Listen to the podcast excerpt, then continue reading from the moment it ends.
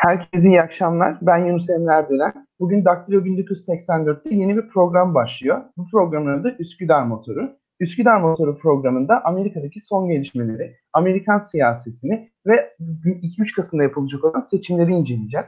Neden adı Üsküdar Motoru? Çünkü yaklaşık bir buçuk senedir Amerikan seçimlerini takip ederken çoğunlukla tweetlerimi ve yazılarımı Üsküdar Motoru'ndan paylaştım. En son Joe Biden'ın Türkiye açıklamalarını da oradan tweet attım ve bu 6 ay sonra Türkiye'de gündeme geldiğinde oradaki tweetlerim konuşulmuştu. Bu nedenle de bu e, güzel anıya ithaf olsun diye sık sık kullandığım Beşiktaş'tan Üsküdar, Üsküdar'dan Beşiktaş'a gittiğim bu motorun adında bu programa e, koymayı tercih ettik. Üsküdar'dan Beşiktaş'a 10 dakikada gidebiliyorsunuz. Biz de bugün Türkiye'den Amerika'ya 30 dakikada e, çok net ve öz bir şekilde e, Amerikan seçimlerini konuşacağız. Bugünkü konuğumuz çok değerli bir isim. Ahu Özyurt.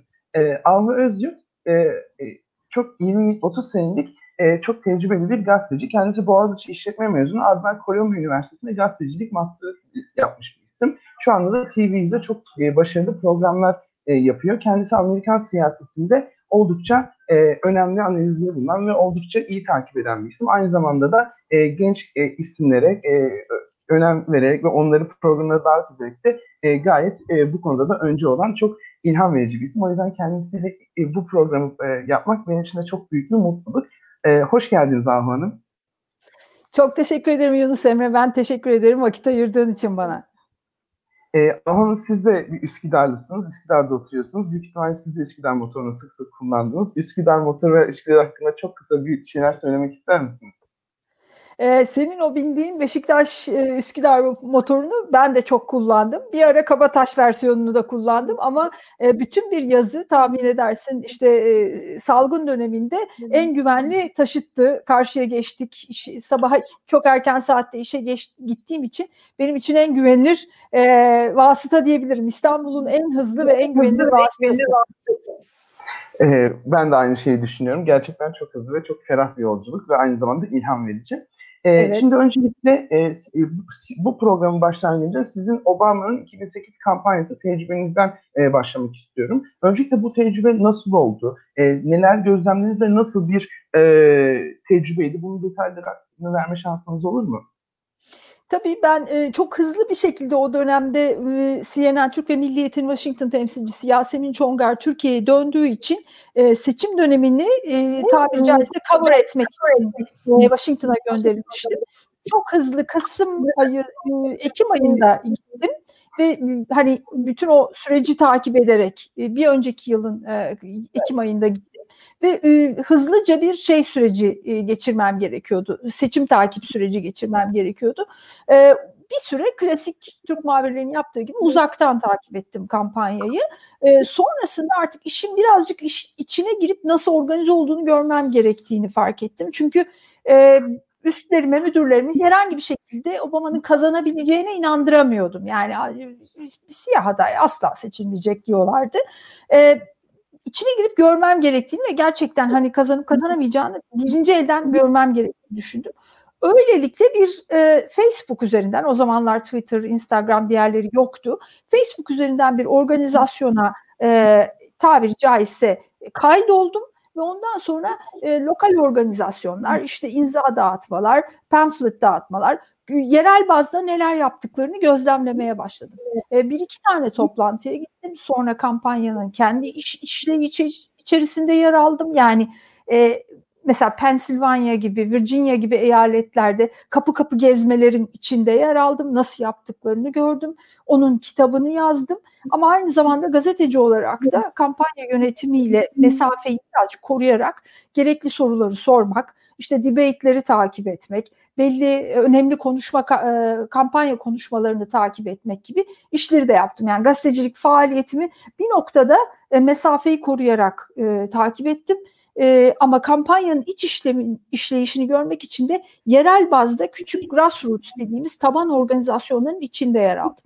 E, bu tek, etik olarak aslında gazetecilikte çok kabul edilebilir bir şey değildir ama işi yapma şeklinizi etkilemiyorsa, yazdığınız haberi etkilemiyorsa e, çok sıkıntı yaratmadı. Bana da yaratmadı açıkçası. Kilit isimlerin kim olduğunu görme şansım oldu. Yönetimde kimlerin yer alacağını önceden görme şansım oldu. E, benim gazeteciliğime çok büyük faydası oldu o sürecin. E, peki yakından e, gözlemleyen bir e, kişi olarak şu Obama'nın 2008'deki o efsanevi kampanyasıyla şu anda Biden'ın 2020 kampanyasının arasındaki farklar nedir? İki isminin çok yakın olmasına rağmen farklı bir kampanya düzenliyorlar mı? Bu konudaki yorumlarınızı merak ediyorum. Tabii şimdi burada e, kampanyadan e, salgını, koronavirüs salgınını kenara çıkararak çünkü o bütün oyunu değiştiren e, faktör o gibi gözüküyor. Kampanyanın genel işleyişi olarak baktığımızda e, bir teknolojik değişim sürecine denk gelmişti e, Obama ve Obama ekibi e, olabildiğince e, tabiri caizse underdog dediğimiz hani e, alttan gelen aday olma faktörünü kullandılar. E, herhangi bir şekilde topladıkları paraya, popüler desteğe güvenmediler. Çok uzun süre televizyonlarda yer almadılar ve almamayı da göze aldılar. Yani gözükmüyor olmak onlar için dezavantaj değildi o dönemde. Sonra tabandan okullar, mahalleler, işte ilçeler, iller derken organizasyonlarını öyle başlattılar. Çok kritik e, beyaz eyaletleri önce seçerek başlattılar ki herhalde Iowa ön seçimleri e, Obama kampanyası için çok büyük önemdir. Orada gördüğü rüzgarın üzerine bir şeyler inşa etti. Arada kaybettiği ön seçimler de oldu ama onun üzerine bir şey inşa etti. Biden kampanyasında bizim gördüğümüz fark şimdi aradan e, 2008, 2020, 12 sene geçmiş durumda ve e, benim gördüğüm birazdan daha da açarız bunu. İlk kez Obama seçimiyle oy veren jenerasyon ne diyelim bunlara first time voters ilk kez sandığa gidenler 18 yaşındalar idi. Şimdi geldiler 30 yaşındalar ve çok büyük bir sert darbe yemiş durumdalar ekonomik anlamda ve çok korkunç bir Amerika kendilerince görüyorlar. E, aradaki süreci de hesaba katmak lazım. Şimdi o kuşağın yerine yeni bir kuşak geliyor alttan. E, gençler nasıl oy verecek bir ona bakacağız. Kritik olarak senin de takip ettiğin bir şey. Bir de o 18'lerinde oy veren Obama jenerasyonu 30'larına geldi ve seçmeni mobilize edebiliyor mu onu göreceğiz. E, Biden'ın bana göre e, Kamala Harris'le e, şeyi e, avantajı bu. Beyaz seçmeni yeniden yakalamayı deneyecekler gibi gözüküyor. E peki şunu sormak istiyorum. E, sizce bu seçimde e, en çok konuşulan konu seçim gündemi ne ve seçmeni hangi e, motivasyon etkileyecek bu süreçte? Şimdi e, seçim, seçimin bence en büyük faktörü hala Trump. E, bütün seçim kampanyaları Trump'ın söylediği ya da söylemediği, yaptığı ya da yapmadığı üzerine şekillenmiş durumda. Ne kadar ekonomi dese de işte Amerikalı yorumcuları vesaireyi de izliyoruz yabancı kanallardan, gazetelerden. E, her şey Trump'ın kurduğu oyun üzerinden dönüyor şu anda. Bu oyunun bir yerde takılmış ve bozulmuş olması Trump'ın kontrolü dışında e, Biden'ın hiçbir şey yapmadan yavaş yavaş bir momentum yaratmasına e, yol açtı. O bozulan yerde tabii e, pandemi sürecini yönetme süreci. Yani orada aldığı ya da almadığı kararlar. Dönüp dolaşıp karar vericilerin, seçmenin geldiği yer bunu bir daha yaşarsak bu adamın başımızda olmasını istiyor muyuz? Bunu soruyorlar muhtemelen kendilerine. Bir grup e, hani bütün kalpten bağlılığıyla gene Trump'a oy verecektir. Ama Amerikan seçmeni bizdekinin tersine mağduriyet kartı diye bir şey düşünmez. Ya da ya adam elinden gel, geleni yaptı biz de ona bir şans daha verelim diye bakmaz. Amerikan seçmeni ben vergi verdim bu adam vermemiş. Ben gittim şey hastalık döneminde çalıştım sağlık personeli. Bu adam yan geldi yattı. Sadece konuştu. Bunlara bakar ve muhtemelen ona bakarak oy verecek. Birazcık da e, dediğimiz gibi yani Amerikan seçmeni böyle kritik anlarda önemli e, kırılma kararları verir. E, onu görüp göremeyeceğimize dikkat edeceğiz. Çok teşekkürler. Peki sizce şu anda Biden kampanyasının başarılı iki özelliği, başarısız iki özelliği ve aynı şekilde Trump kampanyasının başarısız iki özelliği ve başarılı iki özelliğine iki kampanyayı karşılaşma şansınız var mı önceden bu kampanyaları bizzat gözlemlemiş biri olarak? Biden kampanyasının bana göre başarılı bir faktör, ilk faktörü bana göre doğru bir başkan yardımcısı seçimi. İkincisi gaf yapmamak, zaman zaman olabildiğince alttan gidebilmek tercihi. E, bu başkan adaylarının çok sık yapabildiği bir şey değildir. Mesela geçen hafta e, Biden'ın neden gözükmediği herkes tarafından konuşuluyordu. E, Trump her yerde e, miting yaparken şimdi anlıyoruz ki aslında debate'e hazırlanıyormuş ve iyi de hazırlanmış. E, Biden Amerikan siyasetinin çok kıdemli bir ismidir ve çok başkan görmüş bir ismidir. Onun için devlet yapısını nasıl yöneteceğini e, şu anda Trump'tan daha iyi biliyor ve seçmene de bunu yansıttı. İki, e, başkan yardımcısı seçiminde dramatik bir hata yapmadı ve bu e, bence seçmen açısından da önemli bir faktör. E, kadın seçmene e, hitap edebilmesi, e, azınlık temsilcilerini yanına alabilmesi bunlar kutuplaştırıcı konulara hiç girmemesi mesela e, yüksek mahkeme baş e, üyesinin seçimi gibi e, hani ciddi sosyal e, fay hatlarına dokunmaması ama onun yerine meseleyi hakikaten salgın yönetimi ve Trump'ın yaptığı hatalar üzerinde tutması ve sadece onun üzerinden yürümesi. Bu açıdan birazcık aslında e, Bill Clinton'ın kampanyasını hatırlatıyor. Yani bütün dezavantajlarına, yaşına ve sıkıntılarına rağmen hedefine odaklanmış gidebilen bir devlet adamı hissiyatı veriyor seçmene. E, Trump kendince e, seçmene ekonomik yardım vermesi çok başarılıydı. Bana göre bunun altta çok ciddi etkisi var. E, orta ve ortanın altı beyaz seçmende bu ciddi karşılık bulmuş durumda. Pek çok eyalette senle de konuşuruz.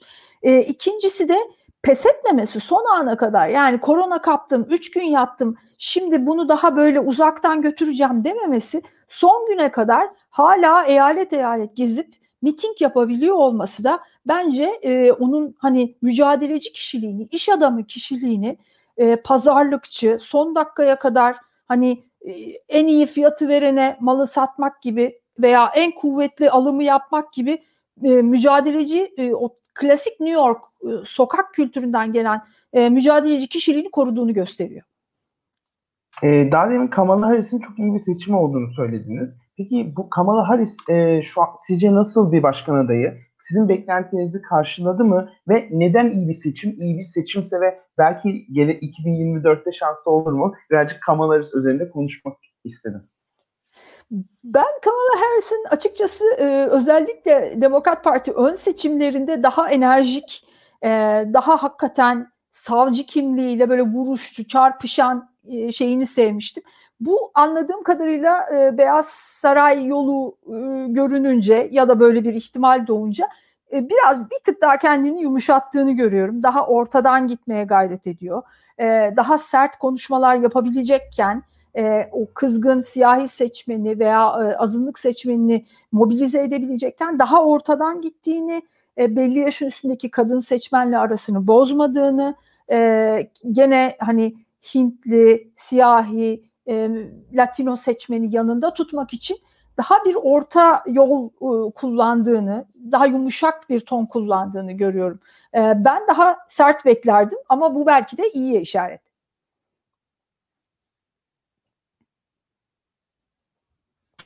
Peki şu anda e, COVID-19 sizce seçim sürecini nasıl etkiledi? E, Covid-19 e, hepimizi çok etkiledi. Amerikan seçimlerinde özellikle e, sağlık politikalarının yürütülmesi, e, belli noktalarda kapatma kararlarının alınmaması, e, o, o dönem sen de hatırlarsın. İşte New York valisi, New York belediye başkanı çok sert kararlar almak zorunda kaldılar ve o sayede hakikaten e, büyük şehirlerdeki kriz daha kontrollü gitmeye başladı. Ee, onun dışındaki banliyöler dediğimiz e, Amerikan seçmeninin beyaz Amerikan seçmeninin yoğunluklu olduğu e, yerlerde genelde valiler veya Cumhuriyetçi Parti'nin e, kuvvetli olduğu eyaletlerde valiler böyle kararlar almadılar. E, maske takmanın bir e, ifade özgürlüğünü kısıtlayıcı sebep olduğunu düşündüler. E, maske meselesinden başlayan bir e, özgürlük tanımı ve özgürlük tartışması başladı. Bence e, Trump'ın büyük hatası orada e, bunu küçümsemek oldu ve bunu fazla politize etmek oldu. Halbuki taksa ve taktırsa bir yığın şeyi arkasına daha kolay alacaktı. Pek çok seçmeni daha kolay yönetebilecekti. Ama e, bütün bu işte QAnon denen komplo teorileri, internette yayılan yalan yanlış videolar, e, klasik orta sınıf e, beyaz seçmenin e, sokağa dökülmesi, ırkçı grupların sokağa dökülmesi, işte Michigan valisini e, hani gözaltına alıp götürmek gibi aşırı sağcı grupların birdenbire görünür olması bence e, bu virüsün Amerikan sistemindeki bütün o gizli saklı halının altında biz iyi bir devletiz, mutlu bir halkız şeyini e, bütün o rüyayı darmadağın eden ve sosyal dokudaki bütün yaralı şeyleri yüz üzerine çıkartan bir şey oldu. Ve bence e, seçimin belirleyen faktörü de bu. Ne kadar çok açık yaramız varmış. Amerikalılar bunu görmeye başladılar. Şimdi bunları iyileştirecekler mi? Yoksa biraz daha e, kendi içlerine mi kapanacaklar? Daha küçük bir devlet olmayı, bir küçük bir millet mi olmayı seçecekler? Onu göreceğiz. E, daha demin banyoda yaşayan beyaz seçmenlerden bahsettiniz. Gerçekten de birçok gazetenin birçok e, yayın, yayında özellikle e, belirtilen bir seçmen grubu. E, buradan kritik eyaletlere aslında geçmek istiyorum. E, bu banyoda yaşayan beyaz seçmenlerin özellikle belirleyici olduğu Michigan, Pennsylvania ve Wisconsin yani Hillary Clinton'ın çok sürpriz bir şekilde belki kaybettiği bu üç eyalette sizce ne olacak? Bir de e, Biden faktörüyle özellikle Florida, e, Arizona, Georgia, North Carolina gibi eyaletlerin de bu, bu e, hatta belki Texas'ın da kritik eyalet ve o swing state, savunulacak state olarak e, geçtiği söyleniyor. Sizin bu eyaletler özelinde seçim günü ilk bakacağınız eyalet hangisi? Ve bu diğer eyaletler hakkında da bize bir tablo e, çizer misiniz? Özellikle YouTube'dan çok sorulmuş çünkü. Ee, sen bunların detayına son bir haftadır benden daha çok hakimsin ama son görebildiğim kadarıyla e, şimdi Pennsylvania ve Michigan'daki e, yaşlı beyaz seçmenin yavaş yavaş e, bunların içerisinde belki cumhuriyetçiler de var. E, yavaş yavaş e, Biden'a doğru gelebildiğine dair bazı işaretler var. Florida'daki iş biraz bugün sabah seyrettim New York Times muhabirinin analizini. Biraz ortada çünkü orada yaşlı beyaz seçmen hatta yaşlı beyaz Yahudi seçmen ne diyebilirsek Dade County dediğimiz bölgelerde Biden'a dönerken Küba göçmeni e, Latinoların Trump'a oy verdiğini görüyoruz. Şimdi bunların e, bu early voting, erken oy vermede ne kadar inatçı ve tutarlı şekilde sandığa gittiğine bakmak lazım. Buradaki e, benim gördüğüm temel kriter işte o 18'inde ilk kez Obama'ya oy veren gençler bu mobilizasyonu yapabilecekler mi ve bu e, süreci yönetebilecekler mi? Yaşlıları biz çünkü Obama seçiminde bunu görmüştük. Evden götürüp oy verdirip geri getirme. E, kapı kapı dolaşıp oy verdiklerini kontrol etme. E, Hillary Clinton'ın yapmadığı ve yapmaya ihtiyaç duymadığı galiba bu oldu ve ona hayati bir seçimi kaybettirdi. Üç tane çantada keklik gördüğü eyaletteki beyaz seçmen ne ona oy verdi ona kızgın siyah seçmen de oy vermeyince üç tane ta- tabiri caizse seçimin kaderini belirleyen eyaleti kaybettiğiniz anda zaten iş bitmiş oldu. Ee, ben yine Pennsylvania ve Florida'ya bakacağım. Ee, Michigan biraz daha e, benim tahminimce artık Biden'a dönmüştür. Çünkü e, Biden'ın oradaki beyaz ve e, ta, yine bizim konuştuğumuz deyimle e, banlıyor kadın e, beyaz seçmeni ikna ettiği anlaşılıyor e, bu Çin'deki hesap meselesi, Trump'ın Çin'deki gizli banka hesabı meselesi e, Trump'ın bütün Çin tezini de yaralamış durumda. E, tartışmada da, debate'de de buna net bir yanıt veremedi. Soru işaretleri yarattı.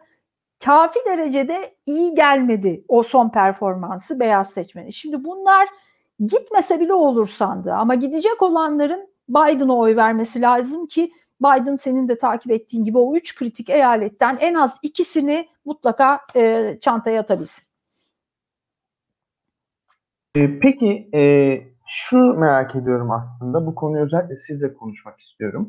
E, bu 2020 seçimlerinde özellikle medya yine gündemdeydi. New York Post'un e, Joe Biden oğlu Hunter Biden hakkındaki makalesi ki somut ve yeterli delillere dayan, dayanıp dayanmadığı tartışmalıdır. Özellikle o maillerin sızdırılıp sızdırılmadığı, izinsiz alınıp alınmadığı. Onun sosyal medyada e, paylaşılmasının yasaklanmasını konuştu Amerika. İkinci olarak da New York Times'ın Donald Trump'ın vergi kayıtlarını e, sızdırmasını konuştu. Donald Trump ne kadar bu rakamların yanlış olduğunu söylese de bu gerçekten büyük bir e, gündem yarattı. İkinci konuştuğumuz konu ise özellikle Fox ve CNN kanallarından e, feyz alınmak üzere medyanın tarafsızlığını tamamen yitirdiği tartışıldı. Özellikle münazaralardan sonra CNN'in her zaman Biden, Fox'un da her zaman Trump'ın kazandığını belirtmesi ve yorumcuların yorumları da. Peki sizce bütün bunların ışığında e, hem etik anlamda hem de medyanın geleceği açısından sizce Amerikan medyası 2020'de iyi bir sınav veriyor mu ve seçimleri Trump kazanırsa özellikle bu e, liberal dediğimiz medya organlarının e, akıbeti ve güvenilirliği ne olur sizce? Ee, Amerikan medyası belki de ilk kez tarihinde bu kadar polarize, bu kadar kutuplaşmış bir seçim sürecine gidiyor. Ee, en azından belli mesafeyi korumaları gerekirdi ama e, gördüğüm kadarıyla bu iş e, Rusya soruşturmasıyla, Mueller soruşturması dediğimiz FBI soruşturmasıyla başlayan e, Trump'ın Amerikan başkanı olmaya uygun olmadığı tartışması e, salgın sürecini yönetmesiyle artık hani hayati tehlike, büyük ihmal, e, bile bile göz yumma gibi e, şeyler de eklenerek, paragraflar da eklenerek Amerikan basını tarafından tabiri caizse bir Nixonlaştırma süreci gördük. Karşımızda olabildiğince yolsuz, e, bu işi yapmaya e, uygun olmayan bir adam var. Bizim de bu meselede artık taraf olmamız gerekir diye düşündüklerini tahmin ediyorum. Burada çok da yalnız değiller. Çok sayıda Cumhuriyetçi Parti üst düzey ismi, e, senatörler, eski senatörler, Mitt Romney gibi isimler, Lincoln Project gibi kendi başına çok kuvvetli bir ses çıkartan düşünce kuruluşları ya da etki grupları. En son gördüğüm kadarıyla çok sayıda eski general, Osama Bin Laden operasyonunu yürüten e, askerler. E, hani devlet elden gidiyor. Biz de bunun için burada bu kararı veriyoruz demek zorunda kaldılar. Basın bunu normalde Amerika'da yapmaz. Bundan sonra e, Trump bunu küçük de olsa bir farkla kazanırsa bu sürecin nasıl ilerleyeceği konusunda çok emin değilim. E, Amerikan basını kolay pes etmeyecektir. E, bizdeki gibi basında bir tekerleşme yok ama giderek teknolojikleşme var. E, Trump'ın e, aleni şekilde Fox'u evi gibi hissetmesi doğal olarak diğer basını da e, karşı kampa itti. Trump bunu çok küçük bir farkla kazanırsa Amerikan basını bunun peşini bırakmaz. Dönemini tamamlatır mı emin değilim. Dediğim gibi hani e, şeyle başlayan Bob Woodward'ın ekspozesiyle ses kaydıyla başlayan zincirde şimdiye kadar sadece vergi kayıtları ve Çin'deki banka hesabına gelmiş durumdayız. Benim tahminimce Amerikan basının elinde ya da Amerikan devletinin elinde daha çok malzeme var Trump'la ilgili. Kazanması halinde ikinci dönemini tamamlatmamaları yüksek ihtimaldir adli süreçle. Ama e, eğer Biden'da rahat kazanmazsa Amerikan basında eski şeyine dönemeyecek benim gördüğüm kadarıyla. Yani e, eşit mesafe, tarafsızlık bu tip ilkeleri kendi içlerinde de sorgulamaya başladılar. Hızlıca da bana göre normalleşmeleri gerekecek. Üsküdar motorunda Türkiye'de ilk kez bu konu konuşuldu. Ahu Hanım e, dedi ki Trump kazanırsa görevde kalmaması yönelik bazı şeyler olacak. Bu da e, oldukça ilginçti. Bu e, bilgiyi paylaştığınız için çok teşekkür ederiz. E, hemen Küskün Cumhuriyetçiler demişken Sizce bu seçimde biliyorsunuz e, John McCain'in 2008 Cumhuriyetçi Başkan adayının eşinin, işte John Kerry'nin, e, John Kasich'in önemli Cumhuriyetçi isimlerin Biden'a destek açıklaması var. Bu isimler 2006'da Trump'a oy vermeyeceğini söylemişti ama açıkçası Demokrat adaya destek vermemişti. Sizce bu isimlerin Cumhuriyetçi tabanda bir karşılığı olacak mı? İkincisi de yine sol kanat Bernie Sanders, Elizabeth Warren gibi aslında Biden'ı sevmeyen ama yetmez ama Biden deyip o Biden ittifakının içine giren bir kitle var. Bu kitle yani genç seçmenler, sol seçmenler sandığa gidecekler mi? Bu iki seçmen grubu hakkında ne düşünüyorsunuz? Şimdi e, sondan başlayayım. E, yetmez ama Biden'cılar çok büyük ihtimalle gidecekler. Çünkü bu işte artık hayati bir sıkıntı görmeye başladılar. E, şuradan sana sen az evvel paylaşmıştın değil mi? Bir tane bir genç konser kampanyası var. E, Twitter hesabından da paylaştın. E, Biden-Harris kampanyası için evet. bir online konser e, şeyi anladığımız kadarıyla gençleri mobilize etmek için. E, ben bunu e, işte Obama Biden kampanyasında almıştım. Yes We Can bunun e, bir seri gene aynı isimler büyük ölçüde. Lionel Richie'ler var, Stevie Wonder'lar, John Mayer'lar var. E, gençleri bu işin içine almak üzere e, Obama kampanyası çok kuvvetli bir e, altyapı hazırlamıştı ve iş onları e, üzerinden yürüyordu kampanya. Yani işte logonuzu siz yapın, tişörtünüzü siz yapın. Biz bir şey size satmayacağız. Siz kendiniz bu kampanyayı istediğiniz şekilde customize edin diyorlardı. E, bu kampanyanın e, en önemli isimlerinden biri David Plouffe diyor Audacity to Win. Bana göre seçim kampanyaları konusunda yazılmış en iyi 2-3 kitaptan biridir. Bunlar gidecekler. E, Biden'ı sevmese bile e, bahsettiğin e, önemli isimler bu e, kampanyaya destek verecekler. Çünkü muhtemelen yine senin tahminin e, kurulacak kabinede yer almaları ve bazı politikaları etki etmeleri artık garanti sayılabilir eğer kazanırsa.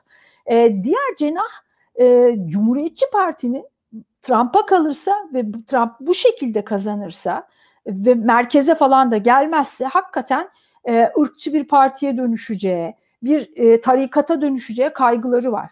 E, merkezdeki e, ta eskiden gelen e, işte Reagan'ın cumhuriyetçileri dediğimiz daha merkezde ama sosyal politikalara da bakan, e, ırk meselesinin sorun olduğunu kabul eden pek çok merkezdeki cumhuriyetçi ki Türkiye ile bunların ilişkileri her zaman iyi olmuştur.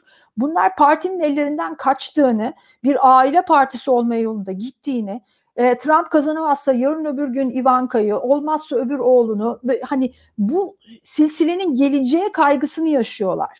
Ve bunları durdurmanın yolu da gerçekten açık farklı ama yani 20 gün oy sayımı beklemeden işte 3 kere e, gecenin 4'üne kadar beklemeden o gece itibariyle 24'e ya da 1'e kadar sonucun netleşmesi gerektiğini, açık farkla kazanması gerektiğini görüyorlar Biden'ın. Bunun için de sahaya bütün e, güçlerini koyuyorlar. Cumhuriyetçiler de koyuyor. İlginçtir ki. E, bu iş uzarsa işin safsataya getirilebileceğini ve sıkıntı çıkabileceğini, sokaklarda hareketlenmeler olacağını Cumhuriyetçiler de görüyor ve e, partilerini geri almak için ülkenin geleceğindeki bazı sıkıntıları daha kolay çözmek için belki de işte Mitt Romney gibi isimler, John McCain'in karısı, e, pek çok cumhuriyetçi isminde topa girdiğini görüyoruz. Peki hemen o konuya girmişken sizce biz seçim sonuçlarını ne zaman öğreneceğiz? Bu post yoluyla verilen oyların etkisi sizce e, çok büyük ölçüde oyları bekleyeceğiz mi? Yoksa e, mahkemeye 2000'de olduğu gibi taşınma ihtimali olacak mı? Yani mesela siz bir e, çok uzun yıllar boyunca bu e, kamp, e, seçimi takip eden programlar yaptınız. Bu seçimlerde sizin ilk bakacağınız veri hangisi olacak ve neyi görünce e, tamam bu seçim çok uzun sürecek diyeceğiz diyeceksiniz. Oh, inşallah görmeyiz. O gece kolay bit geçsin hepimiz için diyeceğim ama e, benim tahminimce e, şu anda ekranlarda vermemelerine rağmen pek çok e, ana akım, büyük kanallar, internet siteleri, e, 538 dediğimiz bir e, portal, e, bunların hepsi bu e, posta oyu ve erken seçim, e, erken oy atma süreçlerinde exit poll yapıyorlar. E, açıklamıyorlar çünkü doğal olarak hani etkilenme ihtimali var. Bir taraf fazla görünürse öbür tarafın mobilize olma ihtimali var. E, ben bir kısmının bu kadar yoğun erken oy vermesini yaşlı olmalarına rağmen işte çoluk çocuklu olma 6'şar saat 10'ar saat bakın biz hiç Türkiye'de 6 saat kuyrukta beklemedik. Amerikalılar hayatlarında belki de ilk defa sandık için yağmur altında 5 saat 6 saat bekliyorlar. Bu çok önemli bir e, sahiplenme işareti ve sonuca dair de çok kuvvetli bir e, belirti. E, benim tahminim pek çok ana akım medya kuruluşu o gece e, bu exit pollarından çıkan sonuçları akşam e, işte Kaliforniya e, belli olmadan çünkü hani gene o üç e, büyük eyalete bakacağız ama e, tahminimce e, Pensilvanya'ya ve Florida'ya daha çok bakmamız gerekecek. Diğerlerinde çok büyük bir değişiklik beklemiyorum. Texas dönebilir diyorlar. Çok emin değilim. Ama Georgia herhalde Biden'a geçecektir. Orada kuvvetli bir şey var çünkü taban hareketi var. E, bir iki tane kritik eyalet var. Onlara çok dikkatli bakmamız lazım. Bu George Floyd olayları sırasında çok e, sıkıntı çeken e, bazı eyaletlerde katılım düşük olabilir. Beyaz seçmen tepki oyu verebilir. Ama orada da tepki oyu gidip Trump'a vermek değil sandığa gitmemek olabilir. O zaman da o da Biden'a yarayacaktır. Dediğimiz gibi Doğu yakasında üç tane iki kritik eyalet, Batı'da da birkaç tane kritik eyalete bakacağız. Kaliforniya'yı mesela Trump'a yazanlar var. Ben hesaplıyorum bir türlü öyle göremiyorum ama e, bu da bir, bir faktör yani. Sen nasıl görüyorsun bilmiyorum. E, ya ben de gerçekten de e, şuna katılıyorum. Florida'ya ben de ilk başta en ilk başta Florida'ya bakacağım. Florida, North Carolina ve e, Arizona'ya. Çünkü o gün onların sonucunu öğrenebiliriz. Eğer onlardan birinde Biden kazanmışsa e, o 538 sitesine göre e, ihtimali artıyor. Ama eğer onlarda Trump kazanmışsa biz gerçekten iki hafta boyunca e, eyaletleri bekleyebiliriz diye düşünüyorum. E, Doğru.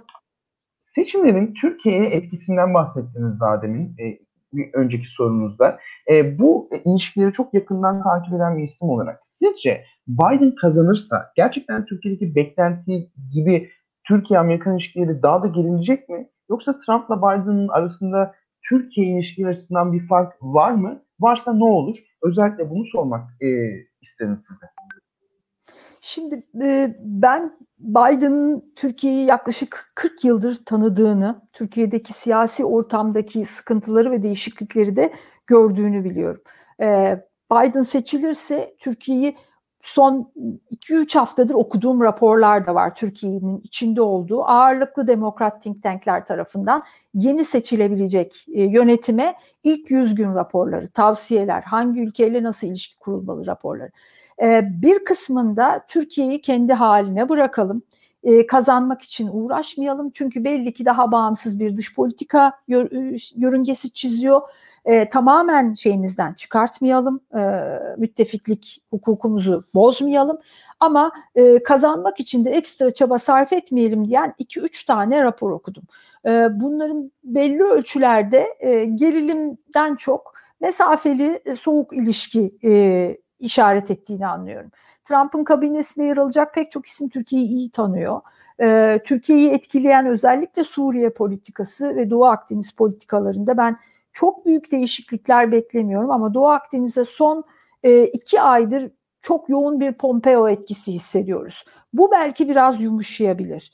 Ee, Kıbrıs üzerinden başlayan Türkiye'yi Akdeniz'de yeniden angaje etme, Türkiye'nin İsrail ile ilişkilerini yumuşatma girişimleri olabilir. Trump'ın böyle dertleri yoktu. Trump e, işine geldiği zaman hani Türkiye ile bir de hani lider nezdinde şahsi ilişki kurulduğu için bunu o tonda yürütmeye seçiyordu. Halbuki yönetimindeki pek çok kişinin Türkiye ile arası pek iyi değil. Hiç iyi değil hatta.